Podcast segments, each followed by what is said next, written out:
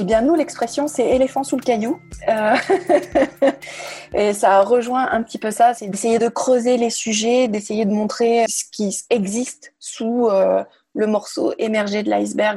Souvent, on survole les sujets alors qu'il y a matière à creuser. Et euh, bah, c'est ce qu'on essaye de faire avec L214, c'est-à-dire de poser un maximum de cartes sur la table de façon à ce que chacun puisse décider en son âme et conscience de sa propre attitude, mais aussi de notre attitude collective, essayer de faire changer euh, les lois, les entreprises, etc. Donc, euh,